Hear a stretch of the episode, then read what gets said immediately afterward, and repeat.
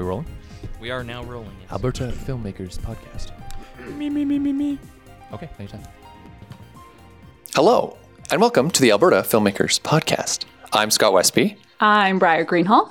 We are Full Swing Productions, and every week we bring you news, tips, and interviews in the film, video, and digital media industries of Alberta. Now, I know that if you're listening, you just went, What the? Yeah, Yeah. Wh- who is this Briar person, and where is this Matt person that we're used to hearing? such a lady voice. It's Matt's not got a lady voice, but Matt is on vacation this week. So Yeah, you get me today. That's right. Briar's going to fill in. Um, and Matt's also got the podcasting equipment. So we're, we're here with some of our shotgun mics uh, and a Zoom recorder. It's pretty ghetto. But we're making it work. We are. How are you? Oh, nervous. Yeah, it's really quite easy now that you've understood that we're just in the living room talking. So Matt's on vacation this week, but that doesn't stop the podcast. Um, let's just get right into the industry news because we got a cool interview. Uh, that we want to share with everyone today. So, the CSIF uh, has welcomed a new production director named Nick Haywood. Now, I've never met Nick, but I know Matt has. Uh, and he's supposed to be a good dude. Um, he's got a pretty awesome and really varied um, career. Uh, he's done management, live video staging, camera operation, production coordination.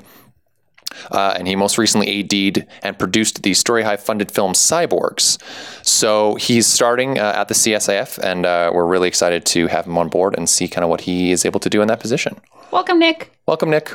Um, so recently, the Story Hive web series and music video winners were announced. So for Alberta, the web series winner was How to Learn Anything, directed by Lindsay Robinson, and for music video, uh, the title of the song was Everything uh, by Sam Lundell. And I actually watched the How to Learn Anything uh, pilot. Oh, how was it? It was really fun. Oh, yeah? So the idea was um, the the host learned two uh, unrelated skills and then jammed them together.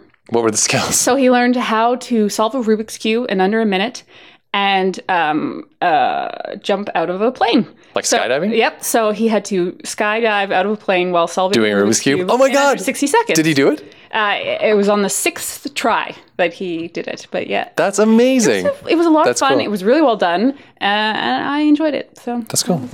So they get uh, fifty thousand dollars to make uh, more episodes of, of their series, uh, and so congrats everybody, uh, or to, I guess to Lindsay and, and the team with uh, How to Learn Anything. That's amazing. And uh, the music video, everything. and the music video, everything, of course. Um, so uh, Canada is celebrating a special birthday next year, the 150th anniversary. So um, I don't know if you guys heard about this thing called Life in a Day that Ridley Scott did in 2011. Um, yeah, I saw that. It was it was pretty cool. Yeah. um, so what they're doing is kind of the same thing with Canada. Um, so they're inviting uh, filmmakers and and non filmmakers to submit a video um, of their life on Saturday, September 10th. 2016. So they invite all Canadians in every time zone in every city and town to capture their life, whatever that means to you, whether it's a wedding, a birth, a party, a baseball game. Um, you can film five minutes or five hours. Just show us what it means to be you. That's pretty cool. Very cool. Yeah. So uh, what they do is they take kind of, I think, the best of the best and they kind of chop it into what's going on throughout Canada. So it's a like day. a picture of this is Canada. Right. This, is, yeah, like a snapshot. Yeah, exactly. So you can find out more about that uh, at canadainaday.ca uh, and check it out. So let's get right into the Plainview corner. Yay. So um, I don't know if we've talked about you, Briar, Hmm. on this project, but you're kind of coming on as a production manager, production coordinator, Some sort of thing with the word production. production in, In it.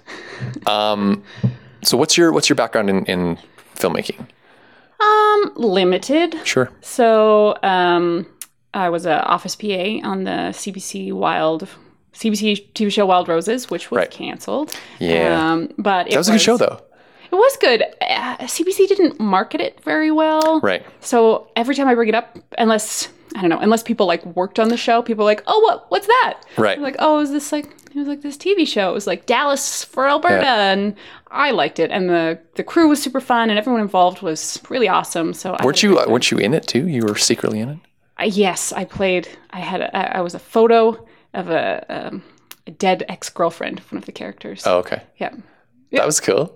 I, that was cool. Everyone, I remember getting texts when everyone saw you. It was like, "Oh my God, Briar's in the show." I wasn't, and I was famous. I actually also um, held a cell phone, so I was uh, and I was shaking so much. I have this weird thing uh, in life that I can't stand still. Like I can stand and have conversations with Sure. people, but like if someone's like fitting me for clothes or like if I'm supposed to just like stand in one spot, Like completely still. Yep. So I fainted multiple times during this, and um, during any time I have to Right. stand still. And so, anyways, long story short, I had to hold the cell phone, but I was shaking because I got so nervous that I was supposed to not move my arm holding the cell phone. But they put my arm in like a like a vice.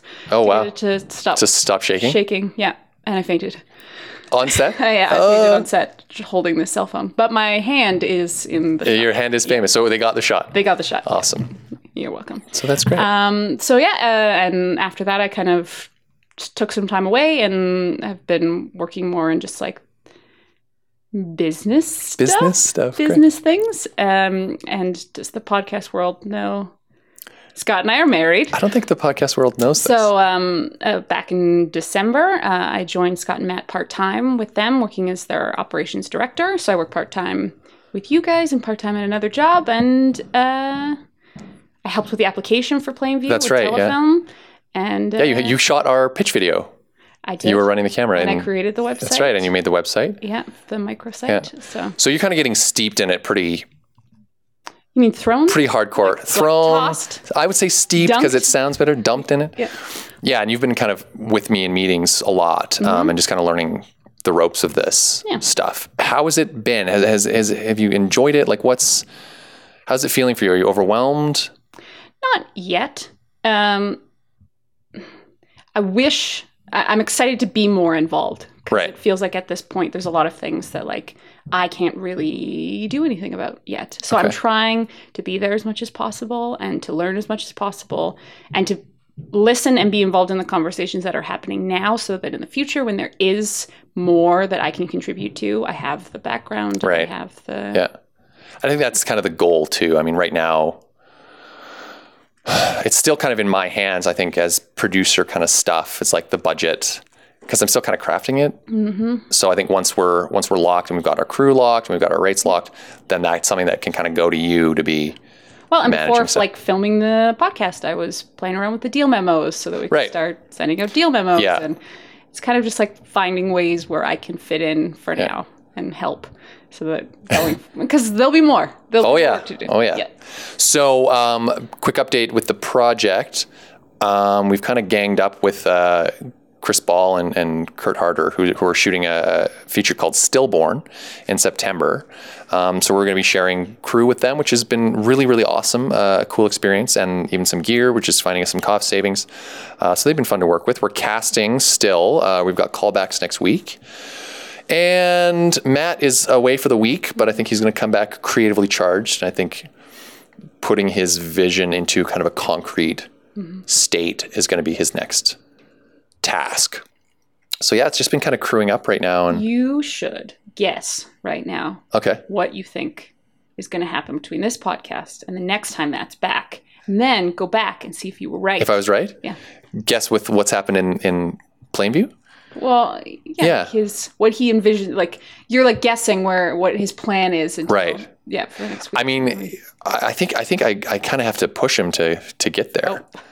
Um, not that uh, just because I don't think we have time for that to not happen anymore. So I think next week, uh, maybe not by the time by this time next week, but the following episode, we'll probably have a pretty solid understanding of what this movie is going to look like, what this movie is going to sound like, um, because we'll only have kind of a month to disseminate that to our crew and get them working to kind of bring it to life. So locations too is kind of what I'm shitting my pants about right now. only because people keep asking. Yeah. Everyone's like, so what are locations do you have? And it's like, ah, we don't know yet.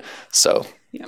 that is like, now that casting is kind of finished on Monday, locations will be, going- yeah, crewing's going really well. Actually, we're finding a lot of great, awesome people that we're really excited to have on board. Um, but that's kind of what's going on. I'm, I'm feeling much better about everything now that the ball is rolling on a lot of stuff. There's a ton of paperwork Hmm. that I didn't, I mean, you always hear producers have to do so much paperwork and there's, there's never been this much for me before Oh, and more's coming. more is coming. Yeah. So it's been a good week anyway with that.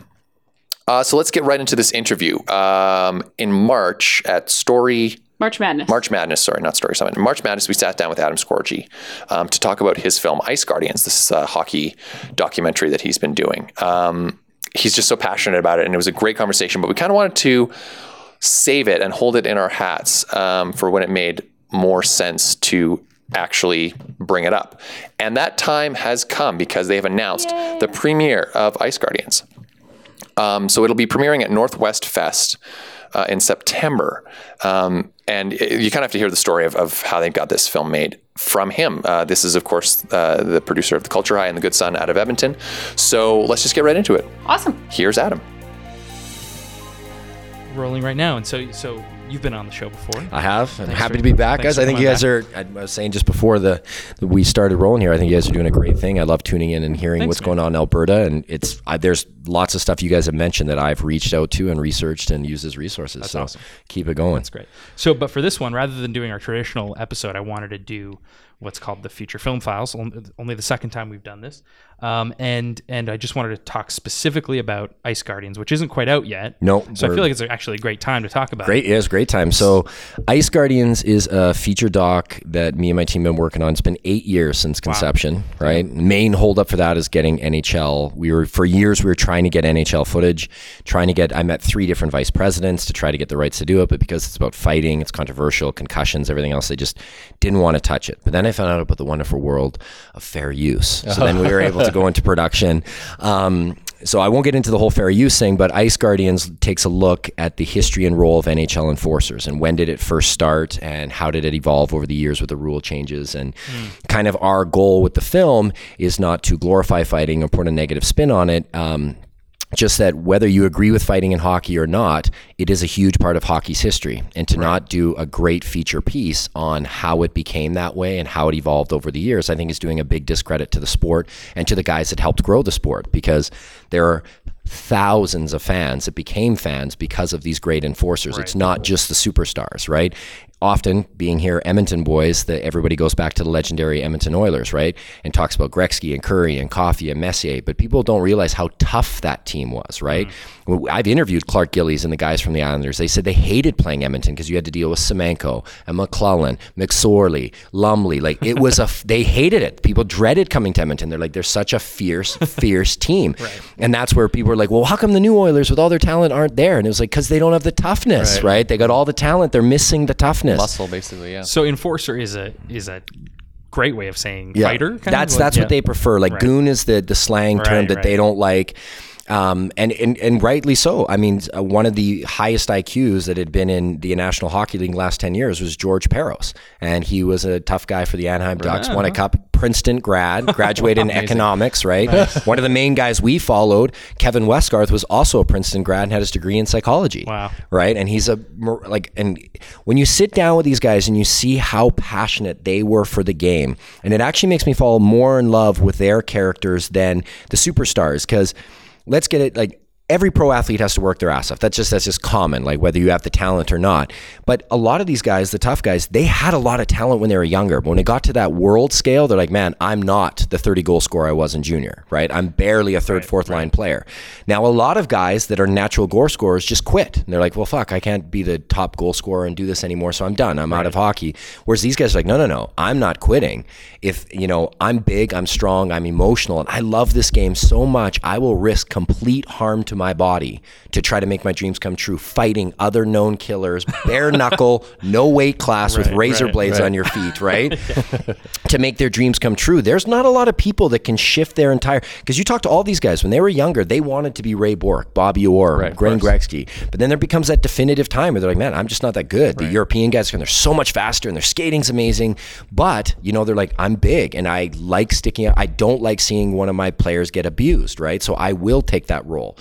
So that to me is like, man, there's not a lot of people that can reinvent themselves, especially early on when you're trying to crack the, the things of the league. So that to me is like, and then, you know, the way the league's kind of going and, and with, to just push them out and kind of pretend they never existed and then all the injuries that are coming with them. And, you know, and most of them like, you know, that are coming out now talking about their concussions, most of them say like they would do it all over again, but just don't put me out like I'm this idiot that didn't belong there. Right. Ask my teammates how much they appreciated me on my team. Right. And you will find out how much they care And that's the part that was the biggest shock when we did this. When you interview other superstar players that played with legendary tough guys, and we had Brett Hull saying our him, he just said, I would not have scored 741 goals if I didn't have Kelly Chase and Tony Twist looking after me. Hmm. So if you're the person that doesn't like fighting but you like goal scorers, you have to thank those people for looking out for me, right? And it's funny because even during the film, we'd interview people saying like, "Oh, how do you think people like Brett Hull and stuff benefited from having a tough guy?" And th- these guys, like some of the refs and stuff, would be like, "Oh, he was so good, he didn't need it. He, those guys didn't help at all." And then then we throw the hook in there, like, "Would you be interested to know that he himself said he would not be the player without them?" And then they're like. Like and then they have nothing. They're like, well, who am I to argue? Brett Hull's one of the greatest scorers of all time. If that's what he said, I guess I guess there's a point being made there. So how did it come about though? Where did this idea? Obviously, a great topic, but how did you decide? I went to high school with Scott Parker and Todd Fedoruk, who both had really extensive NHL careers at Tough Guys. They played together for the Kelowna Rockets, and I went to high school with them. Scott Parker won a uh, Stanley Cup with the Colorado Avalanche with with uh, Ray Bourque and Joe Sakic and that like legendary team they had out there. And then Todd never won a cup, um, but battled through. So I went to high school with those guys, and I saw like what they went through, you know, from high school days, knowing and the fear and anticipation that they were going to have to fight some big guy and stick up for their team. Parker's one of those guys. He came from Alaska started hockey late. He was a giant at a young age. He was like six five, and he was like a power forward, more of a gritty, but he never was going to be a fighter. But then when he came to Kelowna and he was the young guy getting in, I think when he was like 17 or 18 or 16, and they're tough guys, they lost their tough guys on their team, and their team was just getting pushed around. And guys that, you, you know, you travel with these guys, you're going to high school with them, they're, they're like your family. And then Parker was just like, I'm, I'm not letting that happen.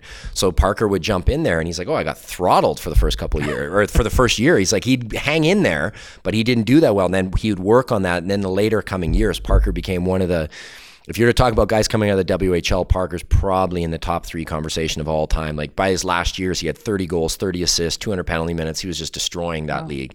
And then when he went to the NHL, so going, becoming, being friends with those guys is what really made me see there's such an, a, a misunderstanding about these guys. Mm-hmm. And like Parker now, it's funny because we just hung out and did an event in New York that was awesome. We had Parker Westgarth, uh, Todd Fedoruk, and we had Dave Singer from Hockey Fights and me. We were speaking to a whole group of people that weren't hockey fans, and we showed the Ice Guardians demo and clips of their fights and had them all talk about it. And and the audience's jaw was just like on the floor. They're like, "Oh my god, I cannot believe that you guys are these like compassionate warriors that just wanted to do whatever it could to make your dream come true." Well, and I think that's what's so great about the idea for the doc is that you're taking an assumption. Yeah. And I had the same assumption until I saw the trailer. Yeah. That it was like these guys are just meat meatheads, right? Like so it's that's what's so appealing about it. I think. And when you when you see Parks now, it's funny because we'll go into places and Parks is an intake. He's got this giant beard. He's six six. He's got tattoos up his neck and on his forearm and on his hand. And people are like, "Holy shit, this guy's gonna rob the place!" And he is like the most polite guy. like you go to the bar and like someone goes to walk by and they're like, "Oh, I bumped in." Be like, "Oh, what's going on, brother? Walk by." Like it, it's like you know they're a killer and they'll protect you, but they're it's they're not. You know they know it's a perfect example. So this this event we did great story, and it's going to be in the film. Kevin Westgarth, who won a cup with the Stanley Cup with the with the LA Kings, could be the last pure enforcer to win a Stanley Cup. He's now retired. He retired this year.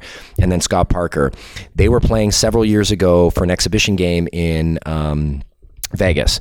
And Westgarth knew who Parker was, right? Because now by this time, Westgarth was cracking into leagues after junior, and Parker was one of the guys he kind of idolized. Be like, oh, I want to kind of play like Parker does. And he went up to Parker because they weren't dressed the game before, and he said, hey, Mr. Parker, like I'm a big fan. And he's like, oh, nice to meet you, Kevin. And he's like, listen, this is kind of weird question, Parks, but he's like. I'm playing for the Kings tomorrow. I, I, saw that you're dressed in the lineup, and like I need to fight you and do well and show them show them that I can stick up and do what's shit. needed. And you know, could, would you give me that shot? And Parker's like, well, we'll see how the game goes, kid. And if the game calls for it and there's needed, then you know, like I'll give you your shot, right? And then sure enough, the Kings go up two nothing. So Parker's trying to spark Colorado in the preseason. He said, "Okay, kid, you got your shot. I'm going to tap you and try to." so and and and Parker and Westgarth had a great. And Parker's like, "You got to love youth." He's like, "I cracked him as hard as I could in the face." He's like, "But when you're young, your head's invincible." He's like, "He just came right with an uppercut, TKO'd me, and it was Parker's last concussion." And he never played another. That was his last NHL fight and one of his last NHL games. Wow. Wow. And uh, Westgarth then went on to make the Kings, and two years later, he won a Stanley Cup. Amazing. Right? The two of them had not been in the same room or talked to each other since that fight until I brought them to this event where they both hung Oh, out that night, right? okay. But the Admiral, they're hugging each other and taking course, yeah. pictures, and they're and and Fedoruk, who was there, said he's like, but that's what we knew in the risk is that coming into the league, you usually had to put a legend down, right? That's how you got your right. calling, right? And he's like, and you hope that when you end your career, you weren't the one getting put down, Right. right? So where do you start though in Alberta with a documentary like this, which is a big subject? Yeah. It's not it's not an Alberta focus; it's a Yeah. North American focus, or Yeah. even European as well. So, did you just start shooting, or what was the first step? No, so I'm pretty good at like putting my finance because I made those mistakes with my first film, The Union, the business behind getting high right. private family money and doing it. And when you first start, you like kind of got to do that, Kinda right? Because yeah, the grants and stuff, they're not going to give it to you because they don't know you and they're not. So with all my things, and I've talked about this I think in the podcast before, is I always created great pitch books, right? Mm-hmm. So I did this amazing pitch book where it had hockey tape as the binding, and the top cover uh-huh. looked like ice, and it was all like who we would get an interview and the team behind it. And so right away when I put the presentation, people were like, "This is a clever presentation," mm-hmm. right? And people were like, "You guys are serious." And then we still couldn't get it and couldn't get the financing and then how controversial the subject is and everybody just kept saying no one's going to let you do this. Stop. Don't do it. Don't do it. It's mm. never going to be done. NHL's never going to let you do it. But the more I kept hearing that and this is where I'm either really stubborn or dumb or whatever the more I kept hearing like it can't be done I was like well then all the more reason to fucking do it because there's no competition Right, right, exactly, if yeah. nobody else is doing it. So and I knew the guys, and because I went to high school with them, I knew that I knew them, and they would open the door to others. Like I knew once you did them, and say, "Hey, I did Scott Parker," and people were like, "Oh, you already interviewed those two, there right?" And that trickle effect, right? Then of course Todd Fedoruk played for the Philadelphia Flyers, legendary tough because the alumni he knows Dave Schultz and Dave Brown and Craig Berube and all those tough guys. Where he's like, I can get you all those guys, right? like I know them all, right? I work with them still. There you go. So knowing kind of because you guys have talked about this and it's a key thing, like knowing what you can get to tell. You can tell a story if you have access, right? RAS, right? Relevance, access, and Mm. and uh, story. Who gives a shit, right?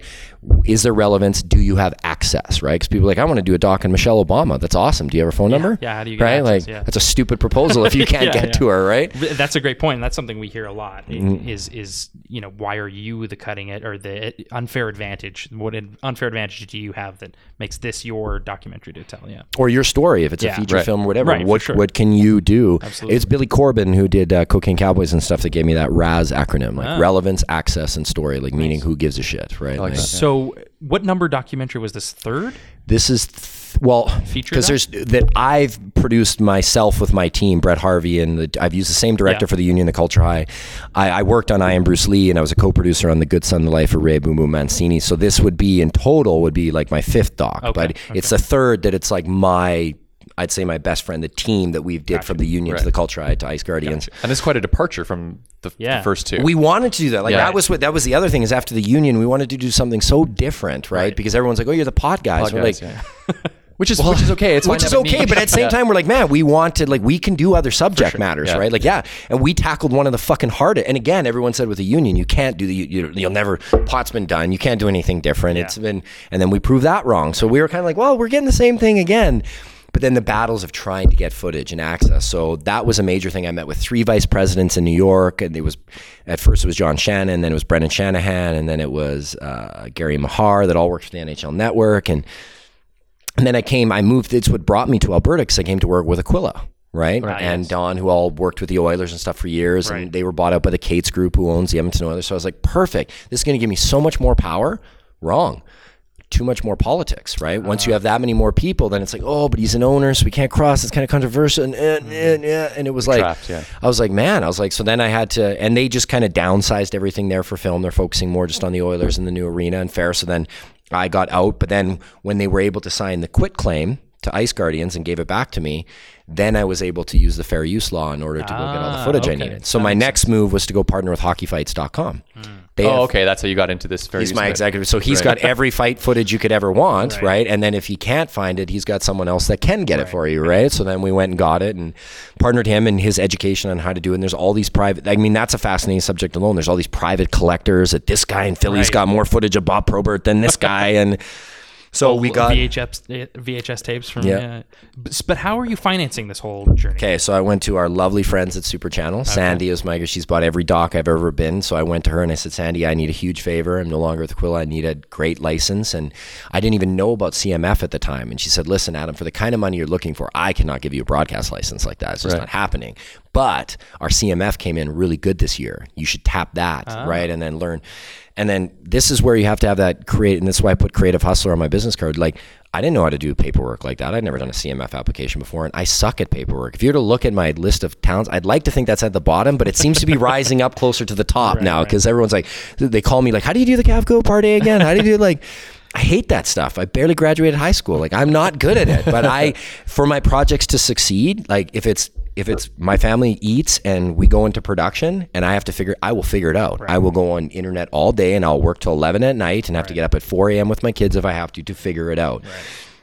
That's something when people say I'm too busy or, and I liked your last business, sort of kind of get off topic, but your last business one to explain to people that's what making it in the industry is. It, it's not winning Oscars, driving Ferraris, Right. and being a baller. It's being able to do this full time. Right. right. That is Totally. the Oh, real yeah, dream. That is, and you have to learn how to do. And I actually think it makes you more hungry because up until Aquila hired me on a salary, I was working three jobs and producing. Wow. I was working a sales job during the day. I'd work at the nightclub on the weekend, and any spare time I wasn't with my children or my wife is when I would dive in. So if I knew I had three hours on a Friday night, I put that three hours to good use, right? And you're like not wasting it. Be like not distracted with a TV show, Right. not distracted going to your friends. Mm. If this is what you really want to do, you will find time and you will use it efficiently. I read a great article about how Rob Zombie did this, and he said he actually got lazy once he had money and he was doing it full time. He was hungrier, and his best work came when I have six hours this week. It's going to be two hours on Tuesday, two hours on Thursday, and two hours on Saturday, and I have to use those time efficiently. Yeah, it's an interesting concept. When you have less time, you use that time more and you efficiently, have to make it work and turn your phone off, And no it- distractions. We we actually hear that same thing mostly from parents.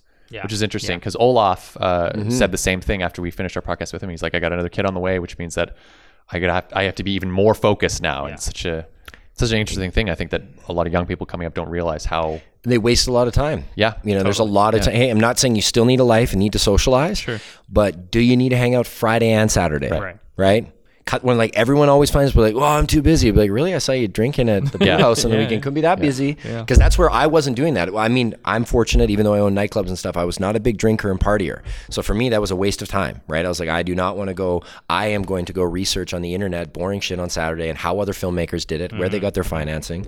So super channel broadcast license, CMF, tax credits, into production. And then I've done well through E1 and everybody else, and I've made some interim financiers money.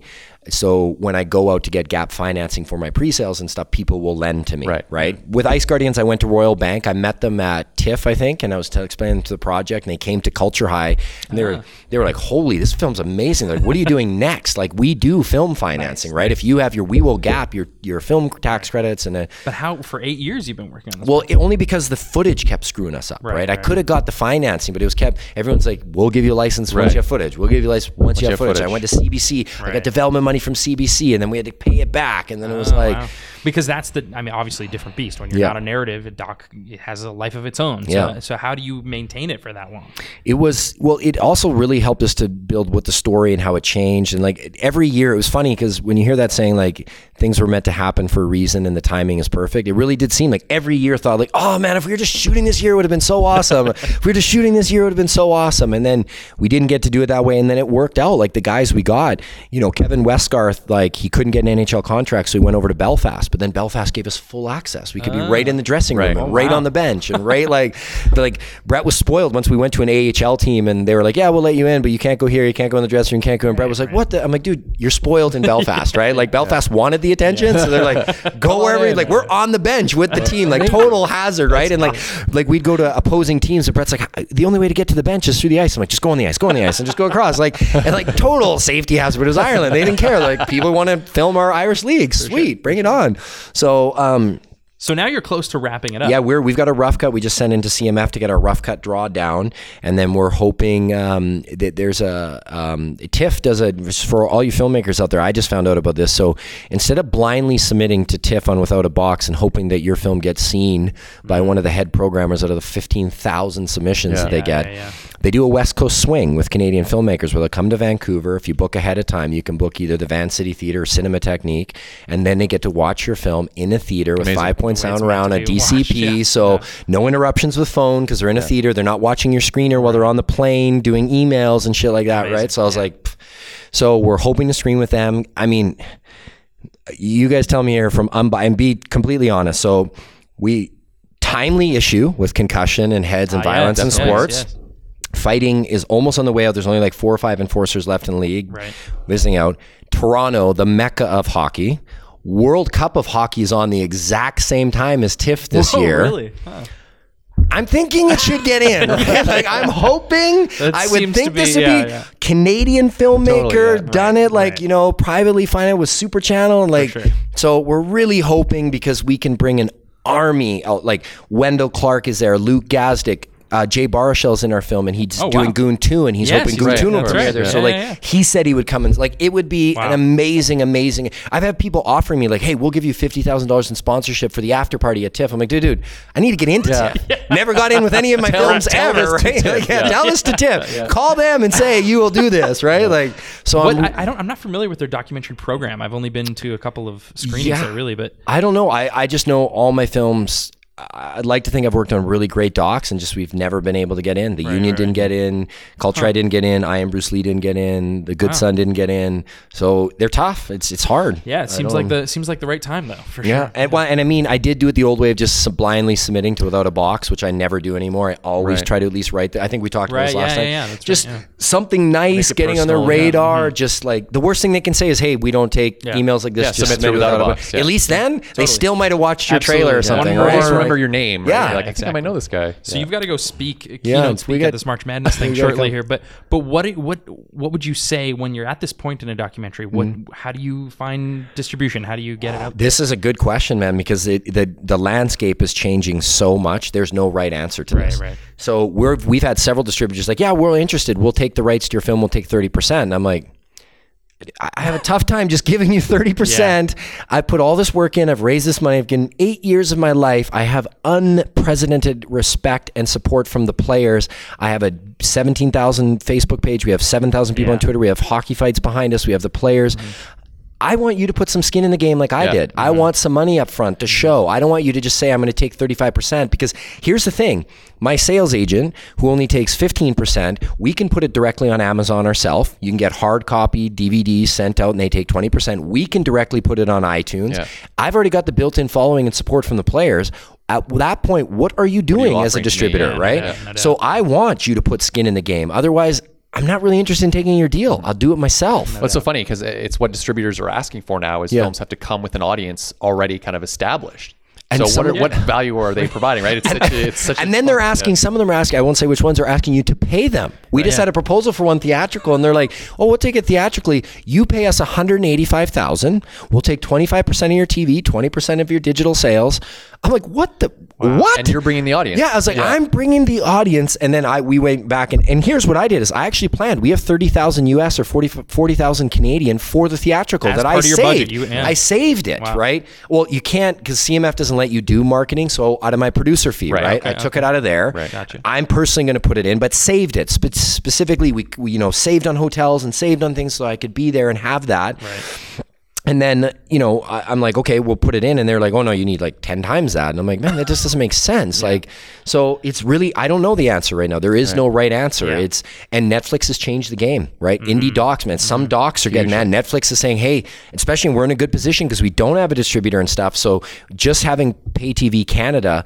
So that's one thing is I've given Cassandi and Super Channel, they're my champions where I've said, listen, like in Canada, it's only going to be exclusive on Super Channel for like uh, 90 or 120 days. You won't be able to get it on iTunes or anything. Usually you do your VOD first Right, before yep. TV, but Super Channel's done so much for me. I was just like, no problem. You guys can have that. But in the US, we're going to do a significant theatrical release. We're looking at Tugg. I don't know if you guys have talked Uh, about yeah, actually, the keynote speaker here at March Madness, Yeah. uh, the first year, uh, Yeah. he did uh, the documentary about the one percent thing, the uh, Occupy Wall Street. Oh, movement. Occupy Wall Street. Yeah, he was yeah. talking about Tugg. That's where I first heard about it. Yeah. Yeah, it's great. I use them for Culture High, and I think they can be so. You know, we've Mm. so got you've self-distributed before. Yeah, yeah, Did we had a kind of a hybrid with the Culture High where E1 had North American rights, but international were mine. Right. So, and I was able to help push the Tugg screenings and stuff like that. Even though the the money would go to E1, I was still able to help push and control and do because the distributors didn't care about theatricals. They didn't think it could make any money. But I know how to make theatrical make money. Right. You do event theatricals. Right. You have these legendary guys speak. You get a beer sponsor. You do thirty five dollar ticket price Say make it an event. Yeah. make it an event and then you and then like what we're planning to do here in Edmonton is we say like you get Semenko and Gazdic and all these guys and say look we're going to donate a large portion of the tickets to to your alumni so they're like oh well we'll get ah, everybody nice, out right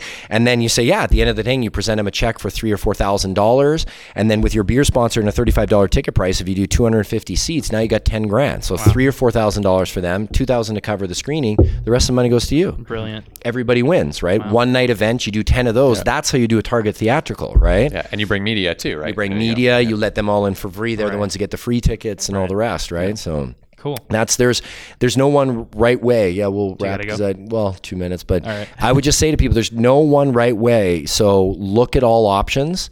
And don't be afraid. There are some real snaky sales agents out there, Right. but there's also some really good ones. And don't think you can do it all yourself. How do you find a sales agent? I was lucky that my accountant for my first film, they grew up across the street from each other. So he took me out for lunch. We ended up becoming friends and he did, sold all the deals on the union and helped us like recoup. Otherwise we wouldn't have recouped anything for hmm. two years we were doing.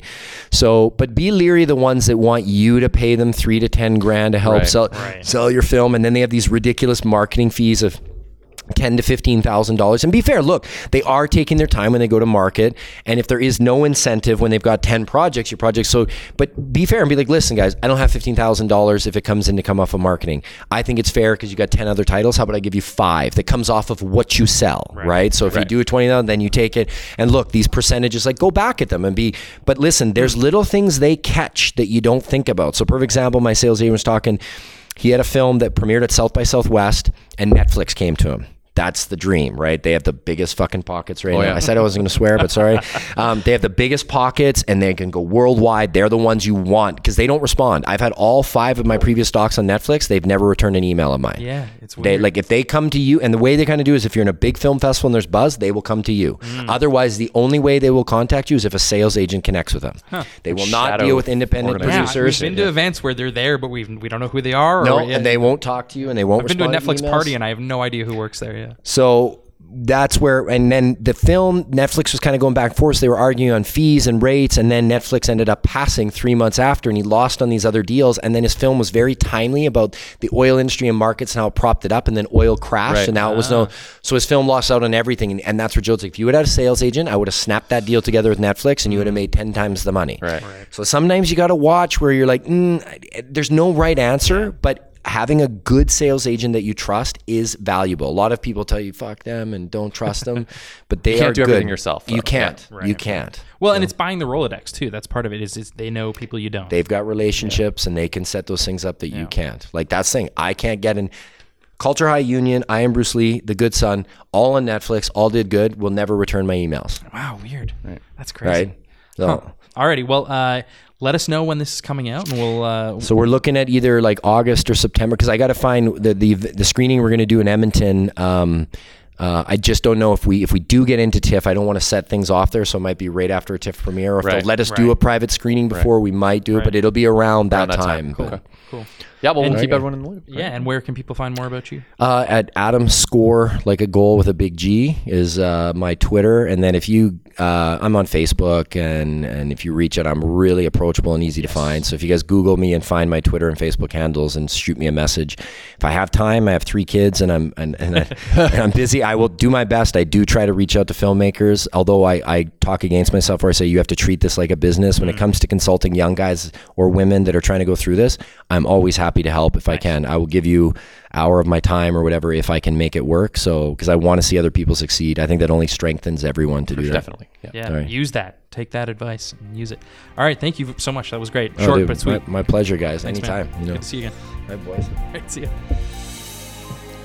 All right. Thank you, Adam. That was awesome. That was awesome. Just super awesome. That was awesome. He actually he went and spoke um, at March Madness immediately after we recorded that, and it was like one of the most I don't know, so inspiring because he's a guy who like just fucking does it, right? Like I know that there's there's so many filmmakers who get stuck with an idea and they don't they really know how to push forward, and he just runs like he just does it. So he's a pretty cool dude and definitely someone to know um, and chat with. So if you see him at a party, uh, give him a handshake and, uh, and just say hi. So let's get back into the news you can use. Uh, the Calgary International Film Festival is hosting their 2016 pitch contest. We've been talking about this for a while, um, but this is our last time because it's due on August 26th. Um, get, it in. Going. Get it in. It's your chance to win $50,000 in funding to make a short film. Uh, so the Calgary National Film Festival is teamed up with Bravo Fact, uh, and you get to pitch your idea in front of a live audience and walk away with some sweet, sweet prizes. So check out the show notes for more information on that. Uh, the Telus Story Hive Digital Shorts Female Director Edition is now open. Yay. I know Scott and Matt uh, talked about this in a previous podcast that it was coming up, but here it is. It's it's good to go, uh, and the deadline is September 12th. So uh, you can apply for one of 30 $10,000 grants uh, and distribution on Telus Optic TV. Uh, what do you need? You need a great idea for a digital short between three to 10 minutes. You must have a female director. It is the female director's edition, so kind of makes sense that you need a female director. Um, yeah, to be but- Canadian citizen. yeah, budget breakdown, the the usual stuff. Um, link is in the show notes, but uh, yeah, This is sounds awesome. It's so awesome that they're that they're doing this. That they're focusing on on female directors. Um, so kudos to the Story Hive team for Mm-hmm. taking that step. Uh, applications are now open for the National Screen Institute's Features First program. Uh, I don't think Matt and I have talked about this quite enough. Oh, no. no, I'm not going to, but um, it is an absolute must. Uh, at least apply for it uh, if you've got a feature that you are developing. It's a development accelerator. So basically, highlights it is going to show you the stepping stones to get from an idea to a green light. So we all learn about pre-production and production, post-production, but the secret phase of development, which is actually the most important phase in getting a movie made. How do I actually get to a green light? How do I get financing for my film? How do I get a star attached? How do I what is development? What does this look like? This is going to teach you that. It's going to put you in rooms with a bunch of uh, industry heavy hitters who tell you about distribution, who tell you about broadcast, who tell you about financing and all that cool stuff. Um, so check out nsi-canada.ca and uh, get those applications in. So it's due by Friday, September 16th, which is not far away. Um, and you actually have to have a complete Well, and it's a lot screenplay of written. work, right? Yeah, it's a lot of work to apply for this, but uh, it's absolutely worth it. So check that out.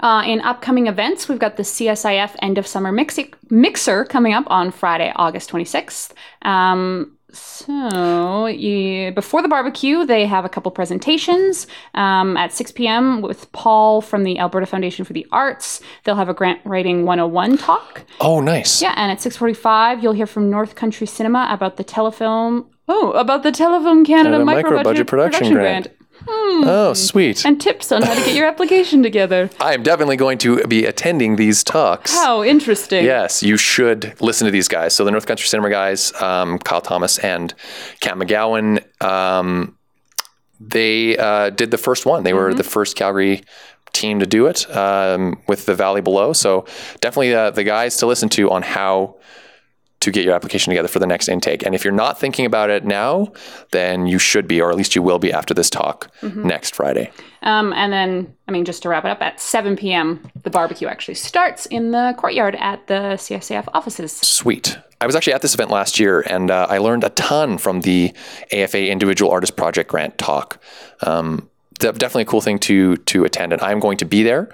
Uh, I'm not sure about Matt. I'm not sure about you. I think you're off running errands that night. Anyway, I'm going to be there, so come say hi to me uh, and check out these talks, and we'll see you there. Awesome. Uh, the Calgary International Film Festival announced their galas for this year. Um, there's quite a few, but of note for uh, for Alberta filmmakers, Nomadics, uh, Van Helsing, which was shot in BC but still nomadic, so we love them, uh, is premiering episodes one and two at the Black Carpet Gala on September 29th. And also premiering is Chokeslam, uh, the wrestling feature from Robert Cuffley and Jason Long, uh, is the closing gala on October the 2nd. So, um, two cool galas to check out among a bunch of other stuff. So, calgaryfilm.com for more information there. And uh, I'm going to definitely try to check out this gala. So, see you there. Isn't it the day before? It's the day before we go to camera on uh, on Plainview. yeah. yeah. So, So, I might leave early. Yep. I might uh, not stick around for too much, but uh, if you're up in Edmonton and you want to learn about editing and you don't have any money, oh, Fava has got the workshop for you. They've got a free for all workshop on Sunday, August 28th, which is coming right up from 1 p.m. to 5 p.m. Uh, in the editing suite. They've got eight spots open. It's free for all Fava members. Learn the basics of editing on Fava's Premiere Pro system. Uh, doesn't, I mean, it- I don't think you could get better set up for the editing world than learning this kind of stuff. yeah. I, uh, I actually pulled this from the Fava newsletter, and they had mentioned that there was only a few spots left. It's Oh, okay. free, so it's eight It's- spots max. So And they're filling if up. you're interested, you got to reach out to them right away to get uh, get your spot. There's a link in the show notes that'll take you where you need to go. Cool. So what's shooting? Heartland, of course, continues its uh, eternal march. Um, Tin Star as well is still going in the studio uh, and in other locations around Alberta. So that's great. What else? There's something new coming. Yeah, we've got uh, Damnation, which is a new TV pilot from USA Network. Uh, it's in pre production, and it looks like they're going to start shooting on October 8th. So I did a little bit of digging to try to figure out maybe what this was about. It doesn't look like I didn't see anything about any cast being attached or anything like that yet. Um, but the basic story is Damnation revolves around a man masquerading as a small town preacher in Iowa who aims to launch his insurrection against the status quo. He runs up against an industrialist tycoon and whom he shares a bloody history. Mm. Drama. Ah. Cool. So yeah, I guess we're uh, we're gonna find out more about that show as it goes. It's coming, so I'm, I'm sure they're going to start crewing up soon. Yeah, they'll start crewing up soon.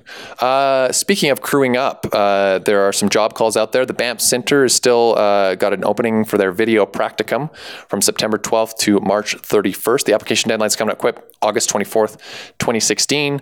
Uh, you'll be working closely with media and production staff and artists. Um, you'll be assisting with a variety of projects from inception and development through to completion and delivery. Um, a lot of practical skills, just a great learning experience. Um, who should apply if you have a keen interest in the craft of video slash filmmaking, a willingness to learn, and a desire to broaden your experience? Sounds like anyone who would be listening to this podcast. I would hope so. Yeah, it sounds like it's kind of for anybody. Um, so definitely check that out uh, in the link in the show notes. Uh, CSIF is hiring a temporary program coordinator. Uh, the application is due September 1st uh, at 5 p.m. A very specific. Yeah, I think it's like end of day Oh, at 5 p.m. yeah. Exactly. Um, so it's a program coordinator for the $100 Film Festival's 25th anniversary retrospective. So it looks like. Under the supervision of the programming director and working with two guest curators, the program coordinator will organize and research the $100 Film Festival archives in order to select films, images, and historical material for the retrospective program, which will occur in March 2017. That sounds awesome. Yeah. Uh, qualifications: excellent research writing and editing skills. Sound yeah, makes sense. Um, experience working with archi- archival material. Experience with distributors, filmmakers, and print traffic. Postgraduate degree or undergraduate degree. Yeah, so it's a temporary part-time position, two days a week uh, for six weeks. So submit a cover letter, letter, resume, and writing sample to Nicola at uh, CSIF, and details are in the show notes. Cool. Um, I know that uh, there are two features kind of going at the same time as in plain view. One of them is Stillborn that we talked about, and uh, of course Jason Thery and John Kissack's film Everfall is shooting at the same time as us, um, and those shows are crewing up. Um, I think Stillborn's pretty close to locking down because they're starting production on August 29th. But Everfall is going in October, and um, Jason Therian was posting around Facebook um, a little while back about some crew that they're looking for. Uh, this was on August 10th, so it might be a little bit out of date, but they were looking for a genny operator slash dolly grip, um, a first assistant camera, head wardrobe, head hair and makeup, a DIT, and an on location sound recordist. Um, On on the Everfall Facebook page, or on on uh, something that I'm actually going to put in my recommendations later. Oh gosh. But um, if you're looking for uh, some work on a show, check them out. Uh, Green Productions Inc. Um, on Facebook, they are at Green Productions Inc. Um, to get in touch with them if uh, if any of those positions are interesting to you, or if you kind of want some experience on a set. They're cool dudes, um, and uh, definitely reach out to them. So since you already Speaking of up that you recommendations, yeah. recommendation- So the reason I found out about this, um, of course, Jason and I are friends, but uh, he posted this on the Alberta Indie Film and Video Production Group. This is a Facebook group um, that is exactly what it sounds like. It's for indie film and video filmmakers, I guess, um, who just post um, job calls and um, cool blog posts. And when they've got screenings and stuff like that, it's an awesome, awesome resource for what's going on in Alberta. Um, so if you just go on Facebook, Alberta Indie Film and Video Production Group, um, I think you have to, it's a closed group, yeah. So you kind of have to ask for permission, but there's like hundreds of people there, or there's 3,200 members, and you don't really have to ask for permission. You'll get it if you ask. So, um, yeah, it's a cool place and a great resource. Awesome. How about you? Well, since this is probably my only time ever being on the podcast, I'm just going to recommend uh, whatever I want. And so today I am recommending Harry Potter and the Cursed Child. Oh, interesting. Uh, it is a new script, not written by J.K. Rowling, which I thought it was. It was Oh. the, uh, the story is by J.K. Rowling, but it was written by somebody else. okay, so it's not real. It's kind of fan fiction, but not really, or And that's uh, no spoilers. Straight up, no spoilers, yeah. spoilers. For me, it read like fan fiction. Um, it was weird. It was really weird, and yet I loved it. And yet it was weird. If I, I've been reading the online feedback after reading it because I stayed away totally beforehand. Right.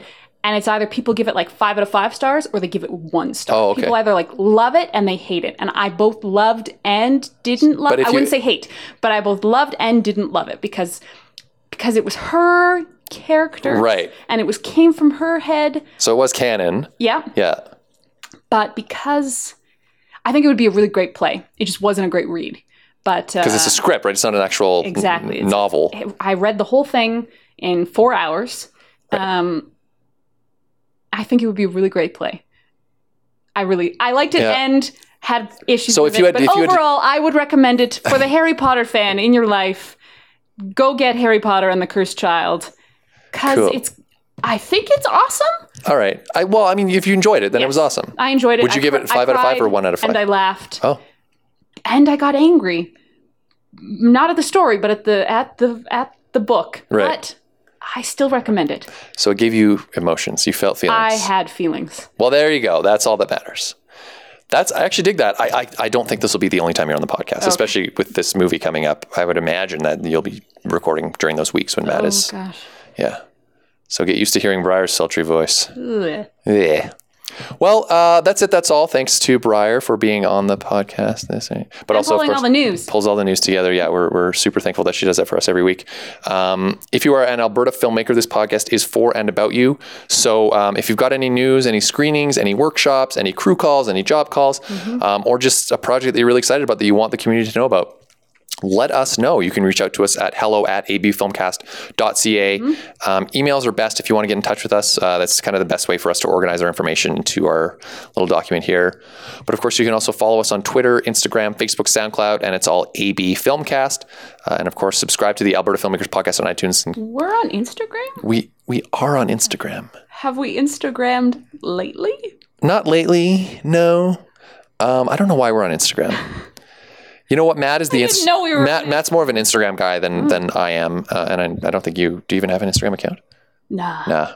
I don't have a Twitter though either. Yeah, you should get a Twitter.